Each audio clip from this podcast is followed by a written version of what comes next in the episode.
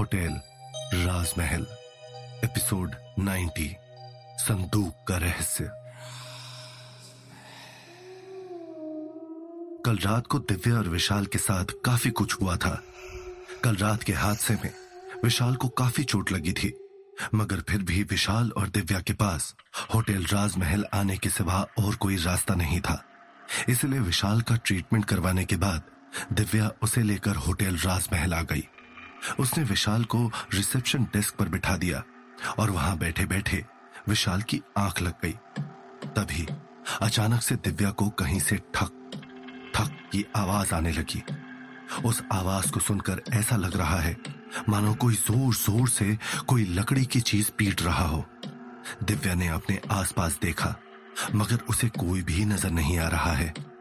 वहां पर सिर्फ वो आवाज है, ऐसी आवाज जो उसे अपने पीछे आने पर मजबूर कर रही है।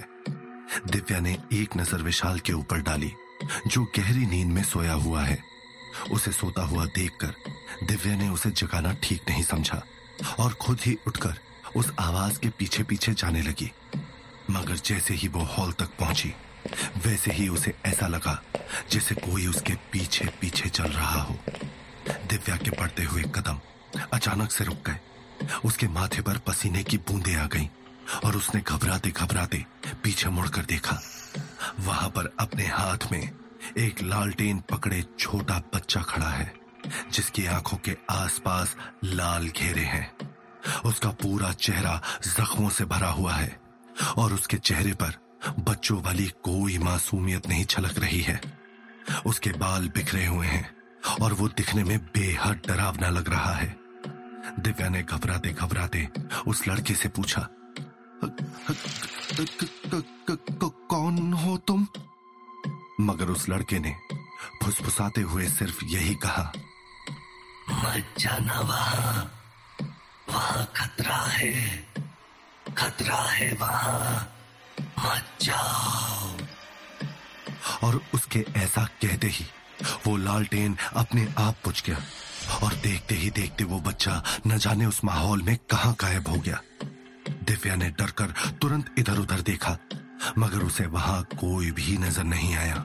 लेकिन नीचे से आती धड़ाम धड़ाम की कुछ पीटने की आवाज बीतते लम्हे के साथ अब और भी तेज होती जा रही है।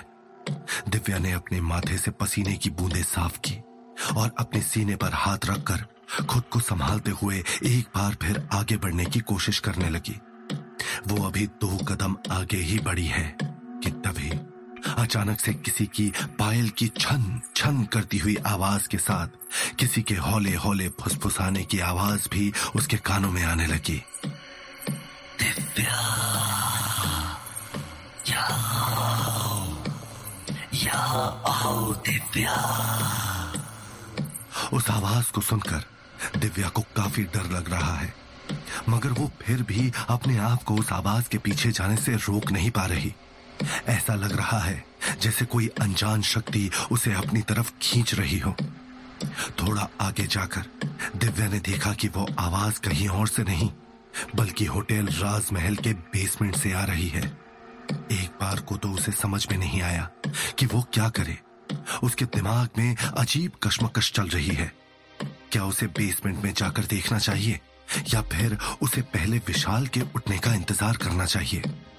उसने पीछे मुड़कर देखा तो विशाल अब भी गहरी नींद में सोया हुआ है। होटल राजमहल के अंधेरे कोने में सीढ़ियां हैं जो सीधा उस बेसमेंट तक जाती है, मगर वहां तक पहुंचना उसके लिए इतना आसान नहीं होगा। जैसे जैसे दिव्या बेसमेंट की सीढ़ियों की तरफ बढ़ती जा रही है, उसके मन का डर बढ़ता जा रहा है। वहां पर गहरा अंधेरा छाया हुआ है और बस चांद की हल्की नीली रोशनी पड़ रही है। वो नहीं जानती कि उस बेसमेंट में क्या है और क्या नहीं, मगर उसे किसी भी कीमत पर वहां जाकर देखना ही होगा। बेसमेंट की सीढ़ियों का दरवाजा काफी पुराना और धूल से भरा है। ऐसा लग रहा है जैसे सालों से किसी ने उसे खोला ना हो। दिव्या ने धीरे से अपना हाथ आगे बढ़ाकर उस दरवाजे के लॉक को छुआ, जो देखने में तांबे का है और जिस पर एक सांप की आकृति बनी हुई है। दिव्या ने ध्यान से देखने की कोशिश की तो उस दरवाजे पर कुछ आकृतियां बनी हुई हैं, मगर उसे कुछ भी ठीक से दिखाई नहीं दे रहा क्योंकि उन पर काफी ज्यादा धूल जमी हुई है। उसने अपने मुंह पर हाथ रखा और अपने दूसरे हाथ से उस धूल को साफ किया। वहां पर एक गोल बड़ा घेरा बना हुआ है जिसके अंदर अजीबोगरीब निशान है। उसे देखकर ऐसा लग रहा है जैसे वहां किसी और भाषा में कुछ लिखा हुआ हो। उस घेरे में हर थोड़ी दूर पर सांप और एक शैतान का निशान बना हुआ है जो दिखने में काफी डरावना लग रहा है। दिव्या उसे देखकर काफी उलझा हुआ महसूस करने लगी और उसे कुछ भी समझ में नहीं आया। ये सब है क्या? दिव्या ने धीरे से खुद से बड़बड़ाकर कहा।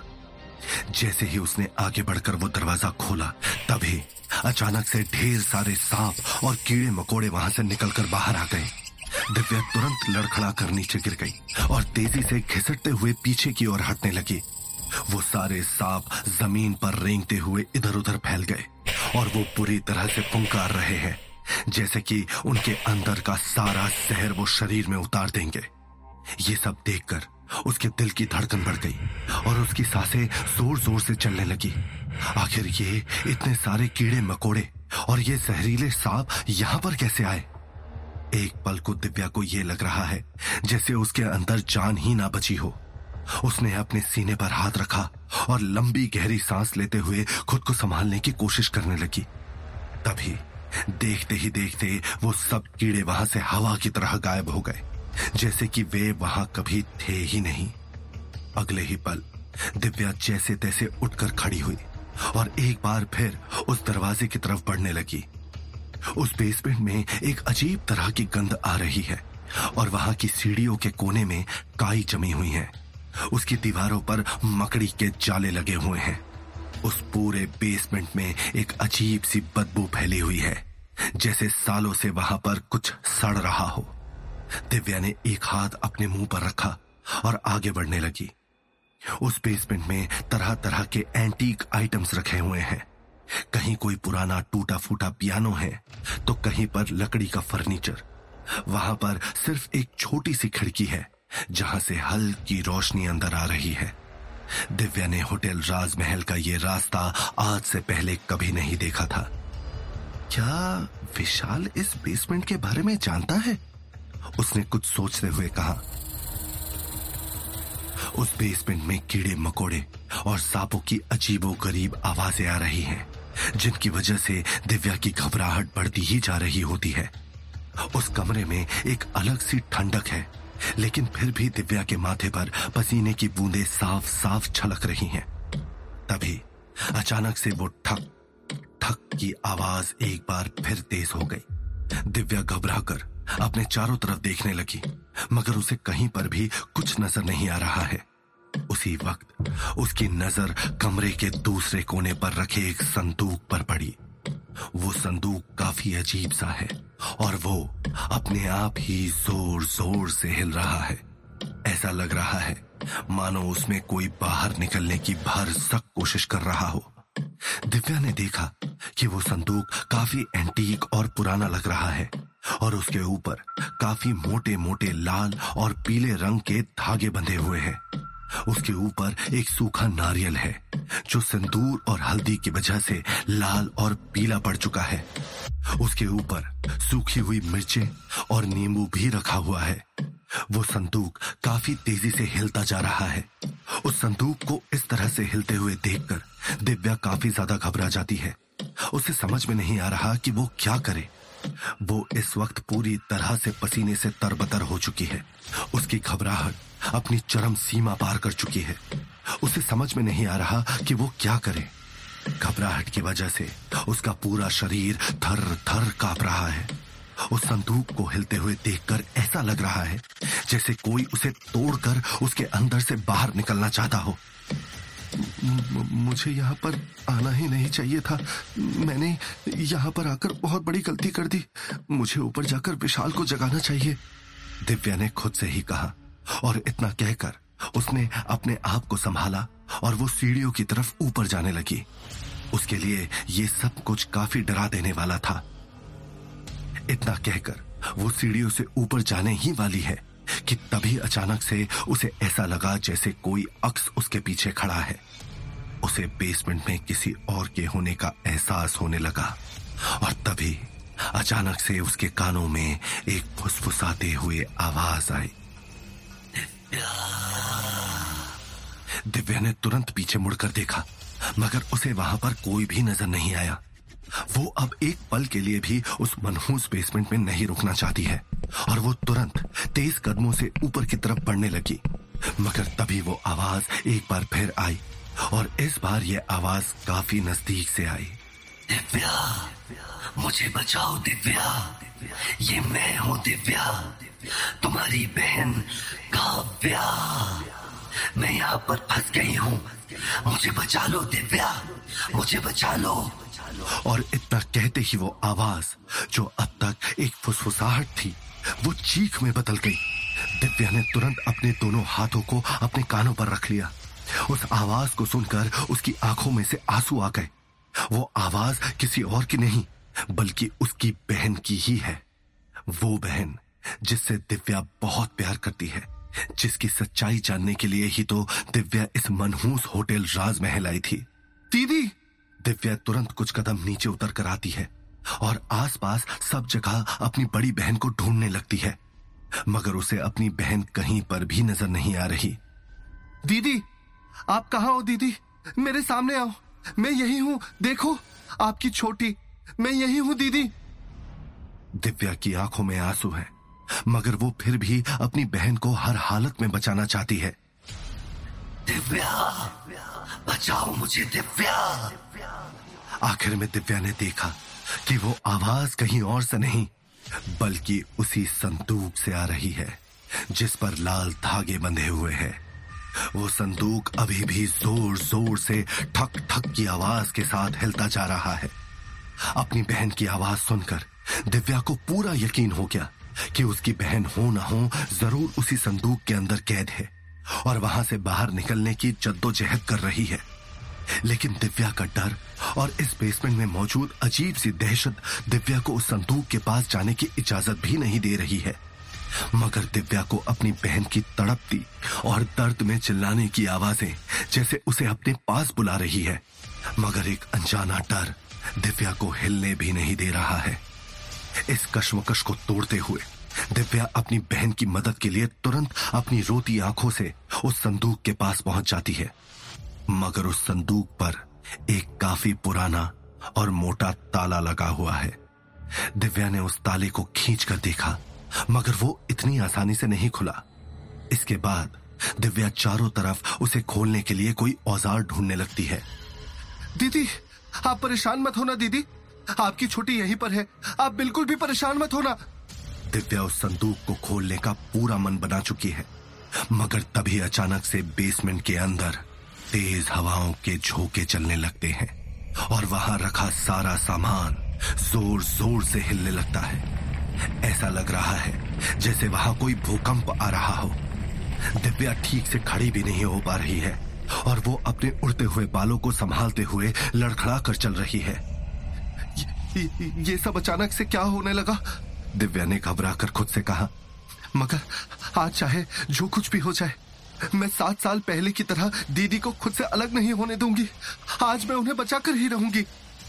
इतना कहकर वो अपने आप को संभालती हुई आगे बढ़ने लगी और तभी अचानक से पूरे बेसमेंट से जोर जोर से चीखने और चिल्लाने की आवाजें आने लगी।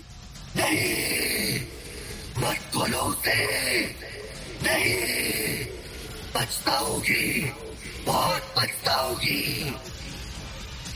उसे अपने चारों तरफ ढेर सारे लोगों के चिल्लाने की आवाजें आने लगी, मगर दिव्या ने किसी की भी नहीं सुनी।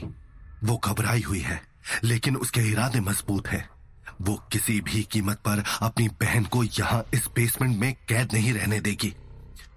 बस करो तुम सब! दिव्या ने अपने कानों से हाथ हटाकर चिल्लाते हुए कहा। उसके चिल्लाते ही अचानक से वहां पर मौजूद सारी आवाजें बिल्कुल बंद हो गई और वहां गहरा सन्नाटा पसर गया। दिव्या हैरानी से अपने चारों तरफ देखने लगी। उसके बाद उसने बिल्कुल भी देर किए बिना वहां पर पड़ा एक लोहे का सरिया उठाया और उससे वो संदूक खोलने की कोशिश करने लगी। उसने सबसे पहले संदूक पर लगे हुए सारे धागों की गांठें खोलकर उन्हें वहां से हटाया और उसके बाद सारी नींबू मिर्ची उठाकर एक जगह फेंक दी। उसने संदूक से धूल हटाई और तभी खांसते हुए उसकी नजर संदूक के ऊपर पड़ी। उस संदूक के ऊपर भी एक बड़ी सी गोलाकार आकृति बनी हुई है जिसके ऊपर जगह जगह शैतान और सांप के निशान बने हुए हैं। दिव्या को ये सब देखकर कुछ भी समझ में नहीं आ रहा, मगर उसने इन सारी चीजों पर ध्यान ना देते हुए जोर जोर से उस संदूक के ताले पर वो सरिया मारना शुरू किया और धम धम की जोर की आवाज से पूरा होटल राजमहल कांप जाता है। इधर दिव्या उस संदूक से अपनी बहन को निकालने की कोशिश कर रही है, वहीं दूसरी तरफ उसके इन इरादों की भनक मल्लिका को अपने कमरे में लग जाती है। मल्लिका आराम से अपनी रॉकिंग चेयर पर बैठी हुई एक गाना गुनगुना रही है जिसकी आवाज पूरे कमरे में गूंज रही है। उसकी आंखें बंद है और उसके चेहरे पर एक छोटी सी मुस्कान है, मगर तभी अचानक से उसकी वो मुस्कान कहीं गायब हो जाती है। तभी अचानक से वो एक झटके से अपनी आंखें खोलती है और कसकर अपनी रॉकिंग चेयर को पकड़ लेती है। कौन कर रहा है ये सब? कौन पहुंच गया है उस संदूक तक? तो क्या होगा इस कहानी में आगे? क्या रहस्य है उस संदूक के पीछे?